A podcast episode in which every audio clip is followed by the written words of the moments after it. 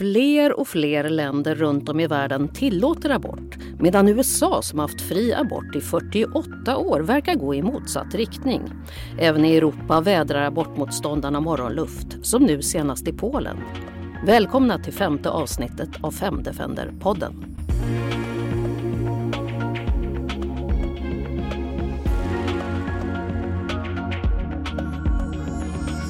Aborträtten har varit ett slagfält de senaste hundra åren sedan Ryssland var först med att legalisera abort nittonhundratjugo.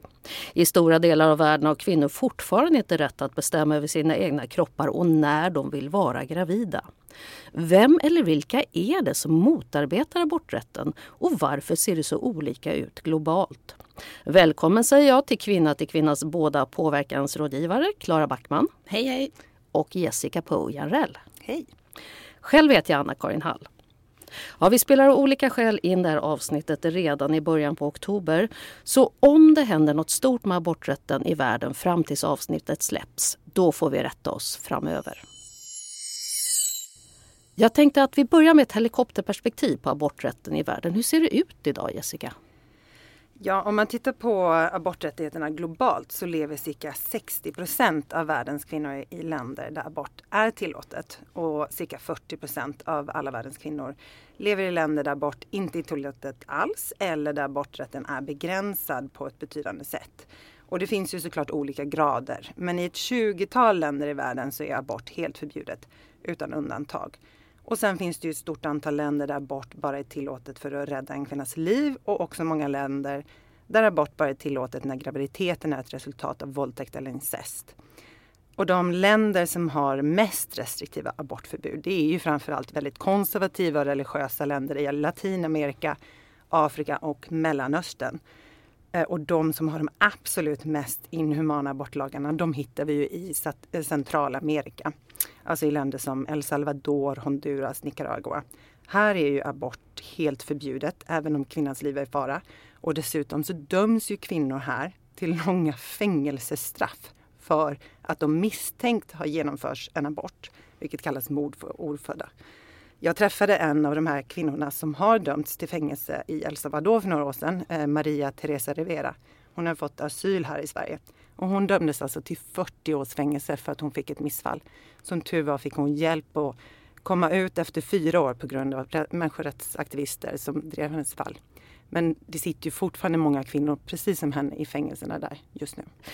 Men det här att abort är förbjudet i eh, eh, länder, då innebär det att man också får ner antalet aborter? Nej, det gör det ju inte. Det har aldrig blivit en minskning av det totala antalet aborter genom att man har förbjudit det. Det enda som händer är att aborterna blir osäkra istället för säkra. trettio tusen kvinnor dör varje år på grund av osäkra aborter. Och många, många fler. Mörkertalet är väldigt stort, men det är troligtvis miljoner kvinnor som får skador för livet på grund av de här osäkra aborterna. Och bland annat att de blir sterila. Man ska också lägga till att det är väldigt, väldigt farligt att vara gravid överhuvudtaget på många platser i världen. åttahundra kvinnor och flickor dör varje dag på grund av komplikationer med graviditeten. Globalt är det den vanligaste dödsorsaken för flickor mellan femton och nitton år. Så det här är verkligen en fråga på liv och död. Men vad är det då som gör att regeringar tror att de så att säga, kan, kan begränsa antalet aborter om man då förbjuder aborter i ett land? För det här är ju helt uppenbart en hälsofråga. Det verkar ju inte handla om att man lyckas begränsa. Nej, nej men så är det ju. Alltså det är ju egentligen inte alls någon större skillnad på hur många aborter som utförs i länder där det är illegalt och i länder där det är lagligt. Utan den stora skillnaden är ju just att det är livsfarligt för kvinnans liv och hälsa. Och utöver de konsekvenserna som Klara nämnde så är det ju också, det, det skapar ju stora skillnader inom befolkningen. Det är ju framförallt kanske rika personer som har, har råd att åka utomlands då som kommer åt att fortsätta att göra abort i de här länderna där det är olagligt.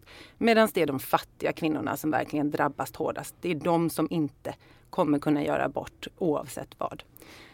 Så man kan säga att aborträtten har, det, det är både en klassfråga och det är en hälsofråga. Klara? Ja, och man kan ju också lägga till, där det blir väldigt tydligt att målet inte är att få ner antalet oönskade graviditeter. Eh, att det är på samma platser som abort är totalförbjudet som man också har begränsat tillgången till sexualundervisning och till preventivmedel och kondomer. Eh, så att kvinnor och flickor verkligen inte har någon makt eh, över sin egen reproduktiva hälsa från början. Eh, det är över tvåhundra miljoner människor i världen som inte har någon tillgång till preventivmedel. Så det är ju självklart en grundorsak till att oönskade graviditeter händer överhuvudtaget. Och tvåhundra miljoner, är det både män och kvinnor? Ja, bådas ansvar. Motståndet mot abort är ju väldigt hårdnackat i vissa länder och regioner, och på ett internationellt plan som i F N så är det idag nästan omöjligt att prata om aborter. Varför är det så svårt? Ja, det finns ju eh, ett antal maktspelare i, i de här processerna, varav en viktig aktör är Heliga Stolen, alltså Vatikanstatens regering, eh, som har observatörsstatus i F N, vilket alltså innebär att de har tillgång till liksom alla rum och processer som, som vanliga medlemsstater har. Eh, och där lobbar Vatikanstaten, eller då Heliga Stolen, väldigt aggressivt, inte bara mot aborträtten utan också mot tillgång till preventivmedel som jag just nämnde, eh, mot sexualundervisning och mot hbtq-personers rättigheter. Man utnyttjar lite det faktum att F N är en konsensusorganisation och att då man har yttranderätt och gör liksom jätteaggressiva inlägg som då också blir applåderade och påhejade av eh, värdekonservativa medlemsstater som då till exempel Ryssland eh, och Malta och Ungern. Och sen Heliga Stolen då i sin tur hejar på de länderna när de påverkar E U-positionen i den här typen av förhandlingar. Eh, och eftersom E U ofta förhandlar som en enhet i F N så blir det liksom minsta möjliga sådär, gemensamma nämnare, där även länder som Sverige tvingas gå med på liksom en väldigt, väldigt låg nivå när det kommer till sexuella och reproduktiva rättigheter. Men det där rör ju då den kristna världen, även den muslimska världen. Där, där finns det ju i stort sett ingen aborträtt. Är de då med på samma tåg i det internationella samfundet och så att säga samarbetar då här över, ska jag säga, religionsgränserna? Eller varför är det så svårt då? Alltså att, att de länderna inte heller då driver abortfrågan. Ja, ja, men precis. Det tror jag vi har varit inne på tidigare i det här programmet. Det här som vi kallar The Unholy Alliance i F N. Att eh, Vatikanen eh, är ju väldigt villig att samarbeta med till exempel Iran och Pakistan, som de i vanliga fall inte har så mycket gemensamt med, för att eh, motsätta sig kvinnors rätt till sin egen kropp. Och det faktum att Ryssland också är med här, det visar ju ännu mer på den här... Det här är liksom bara kohandel, för Ryssland har ju inte begränsat kvinnors rätt till abort på det sättet i sitt eget land. Så att de nu på F N-nivå eh, hejar på, det har ju att göra med att de då får någonting annat i utbyte. Så det är ren politik och eh, en väldigt ohelig allians helt enkelt. Jag har hört att Ryssland är på gång, att de har diskussioner om att begränsa aborträtten upp till tolfte veckan, istället för att som tidigare har haft ett, en väldigt så att säga omfattande aborträtt till sent in i graviditeten. Jag såg en undersökning eh, där just vita amerikanska evangelister är bland de som är mest motståndare till abort i U S A. Eh, vad har den kristna högen för inflytande på aborträtten vidare runt om i världen? Ja, alltså de har ju ett otroligt stort inflytande, både då i U S A på den amerikanska eh, politiska scenen, men också som sagt eh, globalt. Um, U S A har ju en väldigt intressant roll, för precis som eh, Vatikanen så nöjer de sig inte med att bråka om det som är på hemmaplan, utan de vill ju också gärna stå i vägen för att kvinnors rätt till sin egen kropp också i resten av världen. Och vi ser ju det både genom att U S A alltid drar in bistånd till organisationer och F N-organ som arbetar med kvinnors sexuella och reproduktiva hälsa när en republikan kommer till makten. Och så har det varit ända sedan Reagans tid på åttiotalet. Men också då eh, att det finns eh, jättemånga eh, organisationer från den kristna högern i U S A, som till exempel World Congress of Families, som har etablerat sig och blivit väldigt aktiva i vissa delar av Afrika under de sista åren. Och vad de här grupperna gör, det är att de sätter upp kontor och stöttar lokala aktörer i framförallt de kristna engelsktalande länderna i Östafrika, alltså Uganda, Kenya och så vidare, för att utföra lobbyarbete riktat mot regeringar och parlamentariker i de här länderna i syfte att försvaga aborträtten men också hbtqi-personers rättigheter. Och de lobbar stenhårt för att få till lagändringar i de här länderna och gjorde till exempel ett jättearbete med att försöka påverka den nya konstitutionen i Kenya när den skrevs för några år sedan. Varför är de så otroligt intresserade av aborträtten långt borta från sin egen kontinent? Ja, nej, men det, är, det är verkligen en intressant eh, fråga.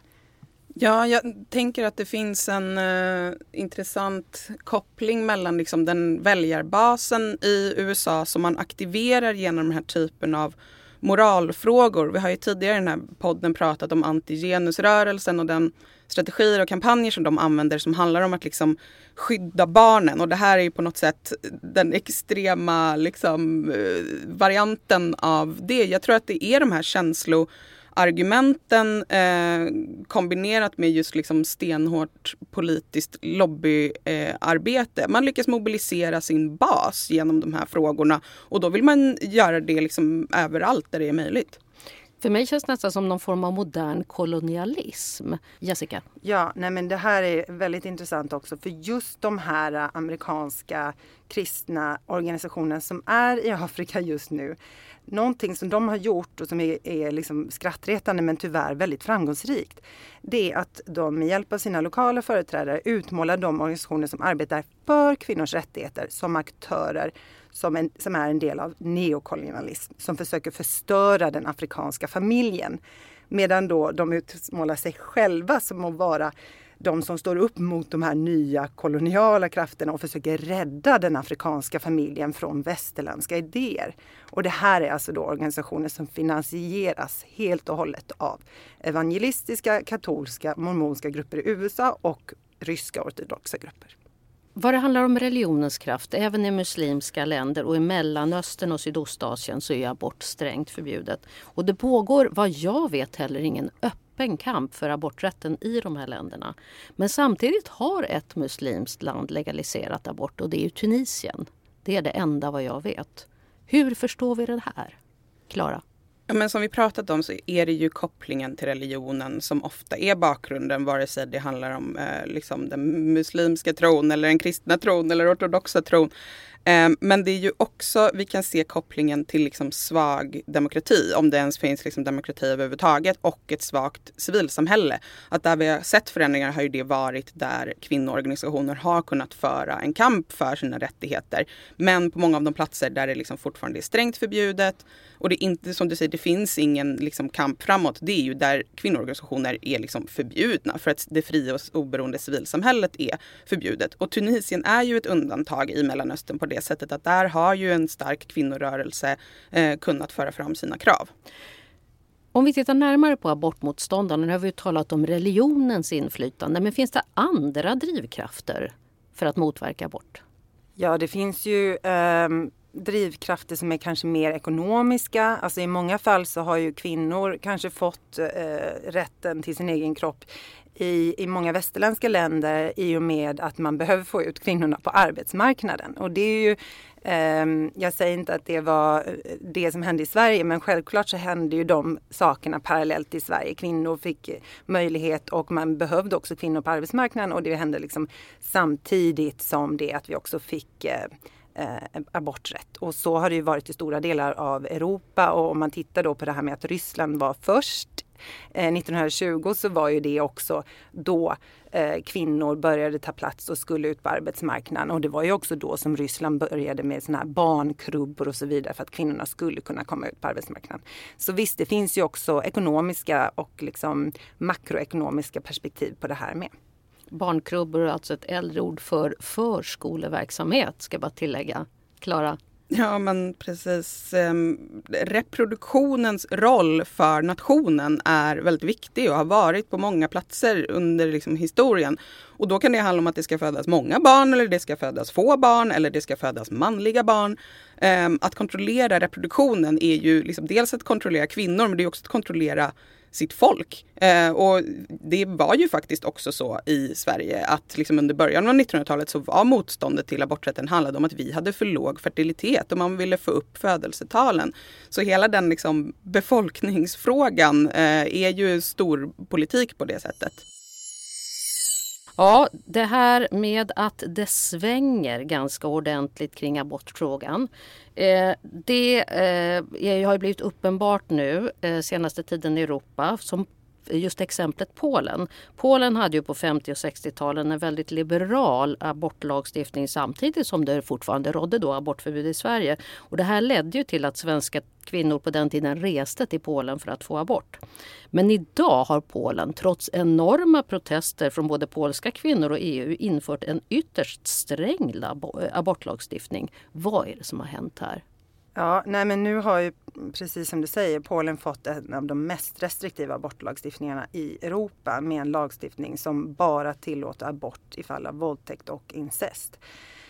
Men förändringen har ju inte skett över en natt, utan den här nedmonteringen av kvinnors rätt till sin egen kropp i Polen har ju skett gradvis. Och nyckelorden är ju igen liksom religion och nationalism. Alltså, som de flesta vet så innebar ju Sovjets fall att den katolska kyrkan fick tillbaka väldigt mycket makt och inflytande i Polen. Och det kommer ju innebära stora inskränkningar av aborträtten där redan i början på nittiotalet. Så det här är ju sen nästa steg när också det nationalistiska partiet Lag och Rättvisa kom till makten för några år sedan. Så började de pusha på för att inskränka aborträttigheterna ännu mer. Och försökte också eh, redan då, eh, strax efter de kom till makten. Men lyckades nu eh, här under det sista året att införa den här inskränkningen. Och kanske också på grund av att... Eh, Det har varit en pandemi och folk har inte kunnat gå ut på gatorna och demonstrera och visa sitt motstånd i lika stor utsträckning som man gjorde då tjugohundrasexton när de försökte göra den här ändringen förra gången. Så det är bara religiösa drivkrafter bakom. Det finns inget samhällsekonomiskt perspektiv, för när Polen en gång släppte på aborträtten så var det ju en, en samhällsekonomisk aspekt där att de behövde få ut folk på arbetsmarknaden. Trots att Polen har alltid varit ett väldigt strängt katolskt land. Ja, men jag tror... som vi var inne på, att det varit relativt progressivt, eller vad man ska säga, i gamla kommunistländer som Polen och, och Ryssland, hänger väl dels ihop med att man skulle få ut kvinnor på arbetsmarknaden av ekonomiska skäl, men det handlar också om dels att, så att säga, nedvärdera familjen som enhet i relation till staten och partiet som liksom gemenskap i samhället. Um, och att liksom, de kommunistiska regimerna tryckte tillbaka kyrkans makt, för att kyrkans makt var ju ett hot mot deras eh, politiska makt. Eh, och att liksom, efter murens fall och så vidare så har ju det eh, maktspelet ändrats. Eh, men på ett ja, tragiskt sätt kanske så har väl kvinnors kroppar tyvärr använts som en bricka i det spelet från båda håll, kan man ju säga. Något som har diskuterats väldigt mycket i media här i slutet på sommaren och början på hösten är den nya abortlagen i Texas i U S A, som ju har eh, fått stor uppmärksamhet med rätta. Här sker det nu plötsligt en begränsning att eh, när fostrets hjärtslag antas kunna höras ungefär i samband med den sjätte graviditetsveckan, efter det är då abort inte tillåtet. Och de flesta kvinnor inte, vet ju inte ens om att de är gravida i sjätte eh, veckan. Varför ser vi nu att abortmotståndarna har fått en sån medvind i U S A? Det har ju blivit en demokratisk president. Ja, i U S A har ju abortfrågan alltid varit en mycket laddad fråga. Därför att en sån stor del av den amerikanska befolkningen tillhör den kristna högen som motsätter sig abort. Och det finns ju eh, stor skillnad här i hur de två stora politiska partierna ställer sig, och därför blir det ju också en väldigt viktig politisk fråga. Och när Trump var vid makten så gjorde han ju det här, han fick ju chansen att tillsätta tre nya domare i U S As högsta domstol. Och i och med det så har ju han öppnat upp för att en sån här sak ska kunna hända. För det som skedde nu i Texas eh, Det var ju att de, lagstiftarna i Texas hittade ju ett juridiskt kryphål för att designa lagen så att det inte är staten, alltså Texas, delstaten Texas, som anmäler kvinnan, utan det är privatpersoner som får anmäla. Eh, de som på något sätt har hjälpt kvinnan, eh, så som de om det är någon som har hjälpt att betala för aborten eller om det är någon som har hjälpt till att köra kvinnan till kliniken. Och sen är det liksom genom ett angiverisystem som lagen ska upprätthållas. Eh, och där den som finnes skyldig till medhjälp får betala böter på eh, tio tusen dollar per anmälan och den som anmäler får behålla pengarna. Eh, och nu tittar ju republikaner i hela sex andra stater på om de kan kopiera den här lagen. Men grejen är den att högsta domstolen hade kunnat sätta stopp för den här lagen och säga det här kommer vi inte släppa igenom förrän vi har prövat det här rättsligt. Men istället så tillät de att lagen fick komma i bruk innan de har prövats det rättsligt. Och det tillät de på grund av de här tre nya domarna i högsta domstol som Trump har tillsatt. Så även om det här händer nu under Biden så är det ju på grund av det förarbete som har skett under Trump. Klara, vad tror du att du får fortsätta se för utveckling i U S A då? Tyvärr så är det ju så att högsta domstolen har extremt mycket makt och de här domarna sitter på livstid. Eh, och under Trumps tid så var det ju väldigt många feminister och kvinnorättskämpar som var väldigt, väldigt oroliga för de såg det här komma. Det var rätt många gamla och skröpliga domare som man gissade skulle bli utbytta eh, under Trumps tid och så blev det också och nu ser vi konsekvenserna av det och tyvärr är det väl bara en tidsfråga innan den liksom berömda lagen då från nittonhundrasjuttiotre, Roe versus Wade, eh, kommer att förmodligen då bli upphävd av den här väldigt konservativa domstolen. Vi pratar väldigt mycket om aborträtten just i U S A. Varför är den så viktig för oss i Europa? Är den också viktig för resten av världen? Eller är det vi som så att säga mer har vår blick mot U S A? Jo, men självklart så är ju U S A ett viktigt land eh, för de här frågorna. Och det är många som tittar på U S A när det gäller de här frågorna. Och jag tror att vi eh, andra progressiva länder i västvärlden som verkligen värnar om kvinnors rättigheter och aborträtten. Vi har ju känt oss väldigt trygga med att eh, U S A har haft en stark aborträtt. Men nu när den börjar luckras upp så känns det väldigt osäkert. För finns det då fler länder som kommer att följa efter? Och hur påverkar det här inte bara personer i U S A men också andra länder runt om i världen? Och dessutom som sagt så är ju U S A väldigt måna om att blanda sig i vad andra länder gör genom sin utrikespolitik och så vidare. Så U S A har ett stort inflytande på olika sätt. Men samtidigt så går ju Latinamerika emot trenden och U S A har ju tidigare haft ett väldigt stort inflytande i Latinamerika. Men nu ser vi land efter land där som avkriminaliserar aborter och ger kvinnorna aborträtt. Klara? Ja, och som jag var inne på lite tidigare, jag tror att där kan vi också se den stora skillnaden gentemot länder i andra regioner. Att i Latinamerika så finns det organisationer och rörelser som har kunnat liksom driva förändring. Inte så att de har haft det särskilt lätt. Både liksom gräsrotsorganisationer och, och nationella liksom kampanjer har ju verkligen gjort ett liksom tungt arbete och varit väldigt utsatta som liksom aktivister. Men de har ändå kunnat liksom verka. Och sen också när de nått framsteg kunnat dela med sig av sina strategier och liksom fått momentum i de här frågorna eh, med varann. Men också fått liksom internationellt stöd. Både liksom i sak, eh, normativt men också med med resurser. Och där har man ju verkligen kunnat föra fram då argumentet om kvinnors och flickors hälsa eh, och, och liksom kvinnornas rätt till liv eh, som argument och att det har fungerat politiskt. Att man har fått politiker med sig på det här. För man har ju kunnat visa att kvinnor kommer ju göra de här aborterna ändå men vare sig de är säkra eller osäkra. Men det betyder ju att det religiösa inflytandet är inte absolut. Om vi tittar på Latinamerika som ju ändå har varit ett, alltså där den katolska kyrkan har haft en väldigt stort inflytande. Så det går alltså att råda bot på det här. Ja, fast det är ju också liksom både och här. Som det alltid är i, när det gäller rätten till abort.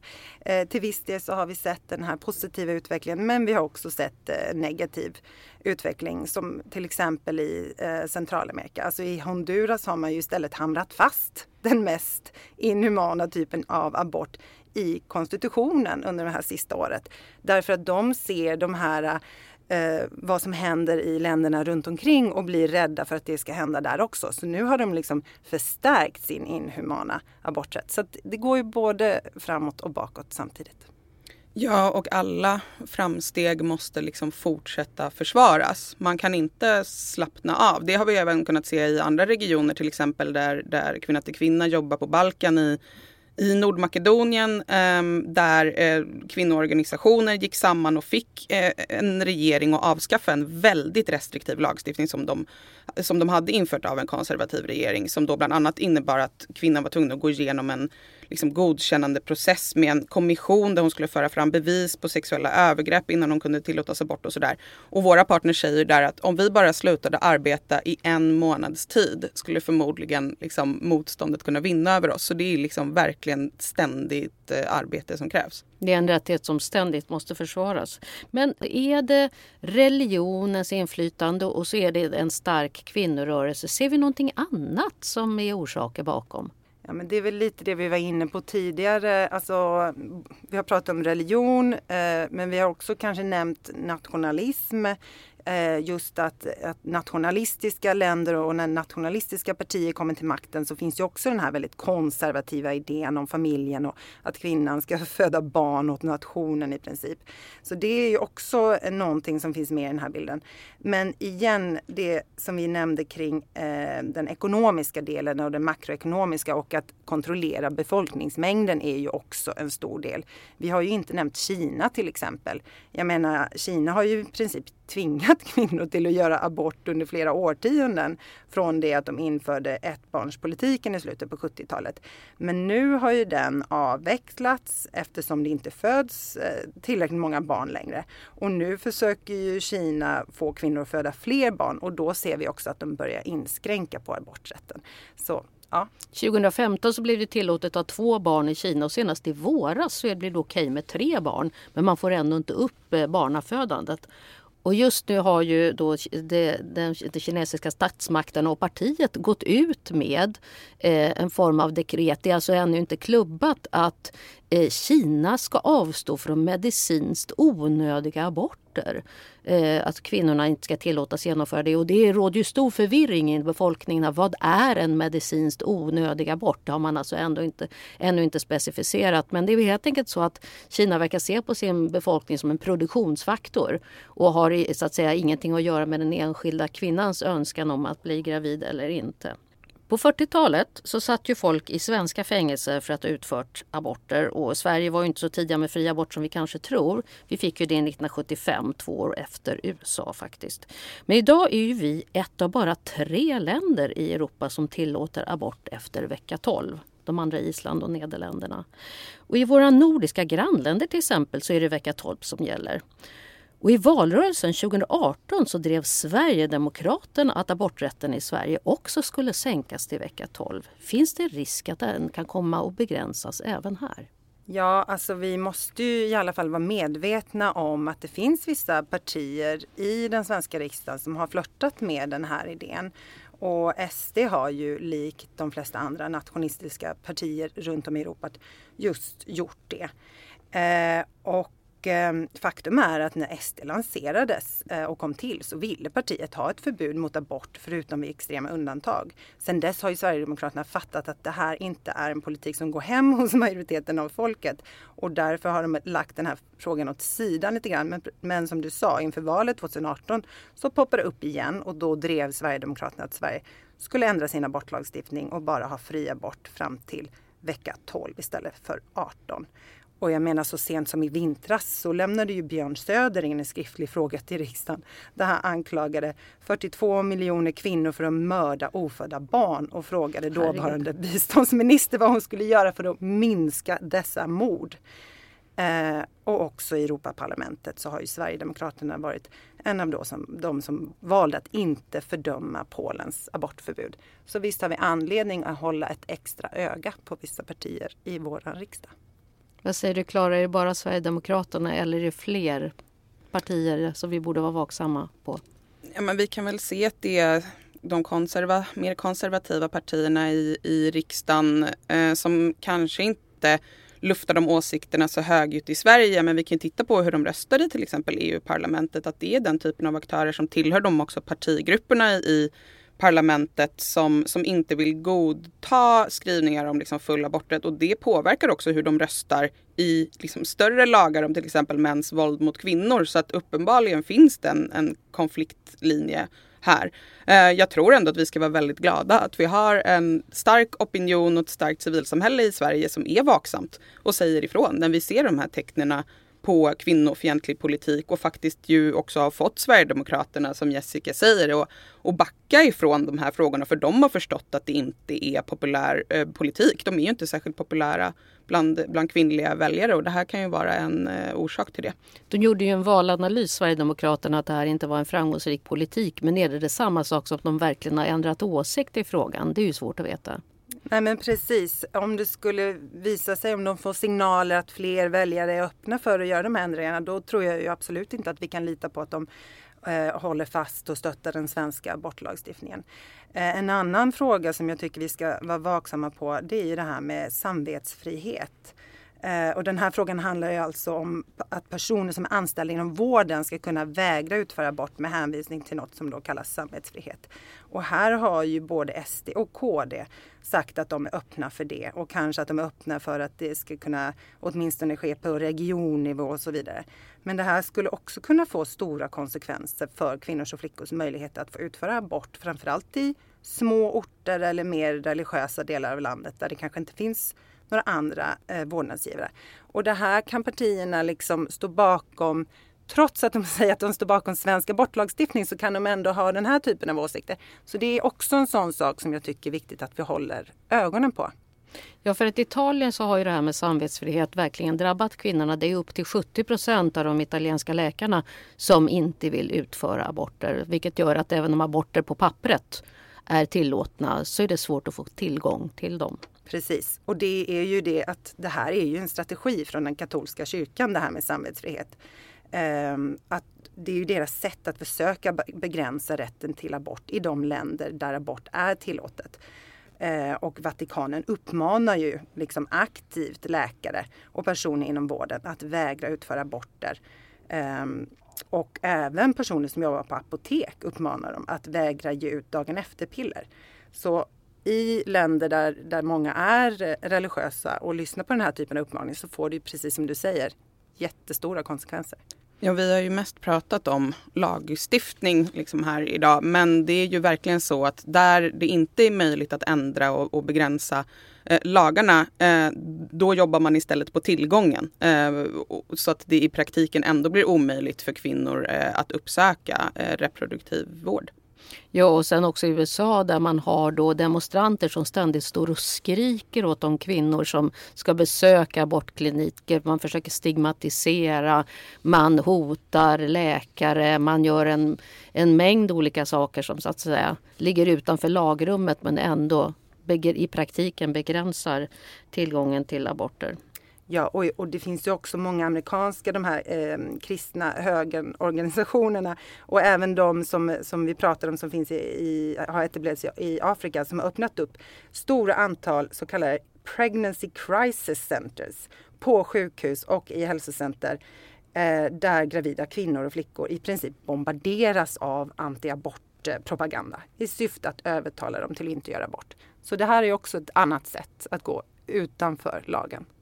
Men nu är nittio procent av den svenska befolkningen stödjer ju fri abort. Finns det överhuvudtaget någon risk att man kommer att begränsa, att något politiskt parti skulle kunna i Sverige vinna på att försöka begränsa aborträtten?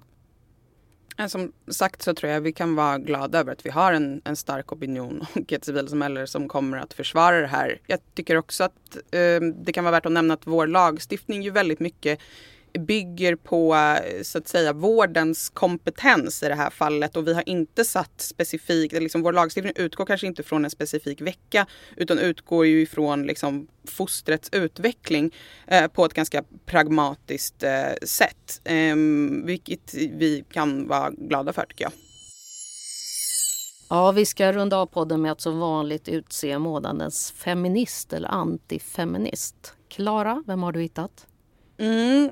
Um, månadens antifeminist kan man ju alltid kika på U S A för att hitta bra kandidater. Uh, idag har jag valt Lynn Fitch som är delstatsåklagare i Mississippi som häromdagen på ett helt bisarrt sätt eh, har anammat en slags feministisk retorik kring sitt eh, aborträttsmotstånd.